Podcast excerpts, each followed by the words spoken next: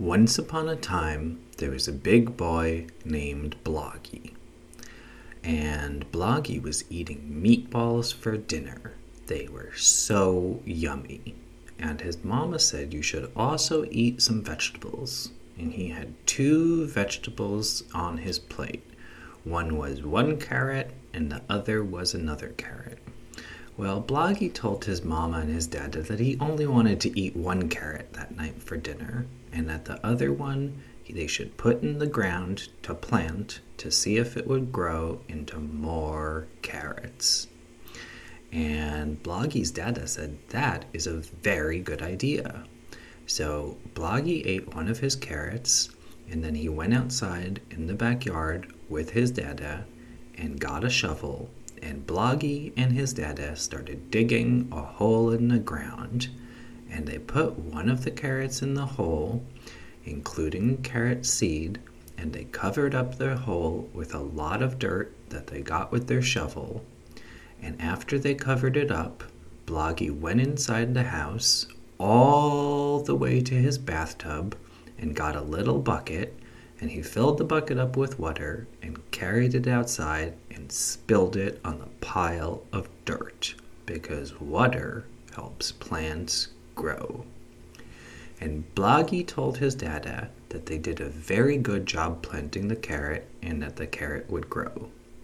That night, Bloggy went to sleep and he had a very special dream about a furry white animal that dug holes in the ground and the next day, when Bloggy woke up, he went outside to check on his carrot, but it still didn't grow, and that was sad. So Bloggy put more water in it, and then he went on uh, the bus to get to school. And when he was in school, he told his friend Foofy that he started to grow a carrot. And Foofy said that he wanted to go over to Bloggy's house to see the carrot that they were growing. So the next day, Bloggy and Foofy had a sleepover party. And in the morning, after they woke up and after they had a very yummy breakfast, they went outside to the backyard to check on the carrot. And they saw a little green thing coming out of the ground. And the green thing had an orange part on top. Foofy said to Bloggy, Is that the carrot? And Bloggy said, It is, yay! So Bloggy and Foofy went inside to tell Bloggy's dada. And Bloggy's dada said, Hip hip hooray! And the next day, Bloggy went to check the carrot again, but this time there was a bite mark on the carrot and part of the carrot was missing. Bloggy said, Uh oh and he ran inside the house to tell his dada what had happened. His dada held Bloggy's hand and they went outside to take a look. And Bloggy's dada said, It looks like an animal might have bitten part of the carrot. And Bloggy said, But we don't know what kind of animal, right? And his dada said, Yes. Bloggy said, Let's go inside and get a magnifying glass and then we could look at the bite mark closely and we could see what kind of animal bit it. So Bloggy went to school that day and he asked his friend Foofy to borrow a magnifying glass. And Foofy said okay. And Foofy went home with Bloggy from school. And they looked at the bite mark with the magnifying glass and they decided that it was a rabbit bite mark. Bloggy asked his dada what they should do and his dada said, Let's make a fence so that the rabbit can't get in and eat the carrot.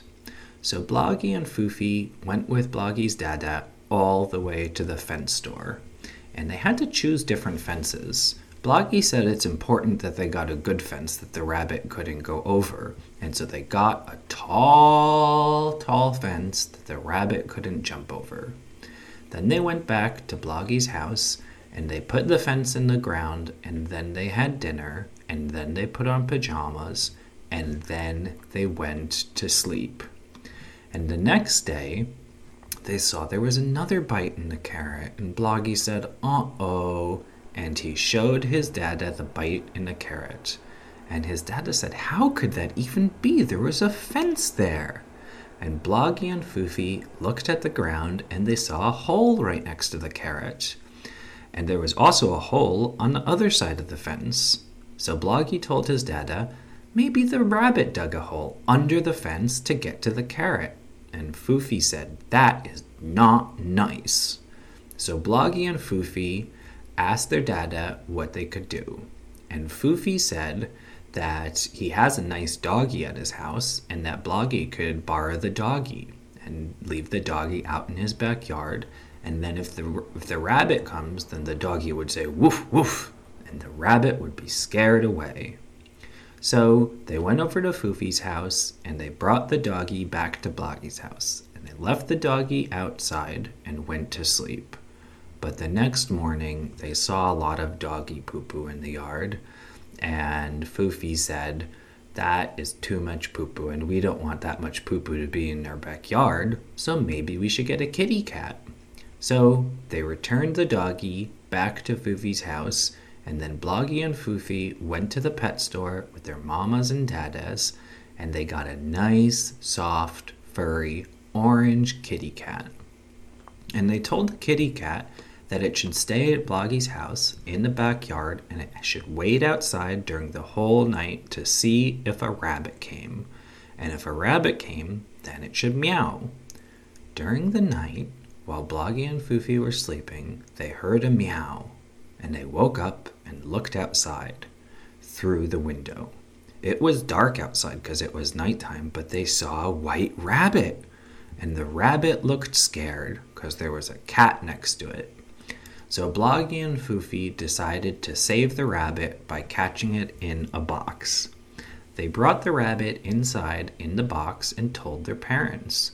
And their parents said, Why are you even awake? They told their parents that the cat meowed, so they had to get the rabbit inside. And Bloggy's dada said, Good thing you saved the rabbit. I think it was scared of the kitty cat and Bloggy told his dada that the rabbit looked so hungry.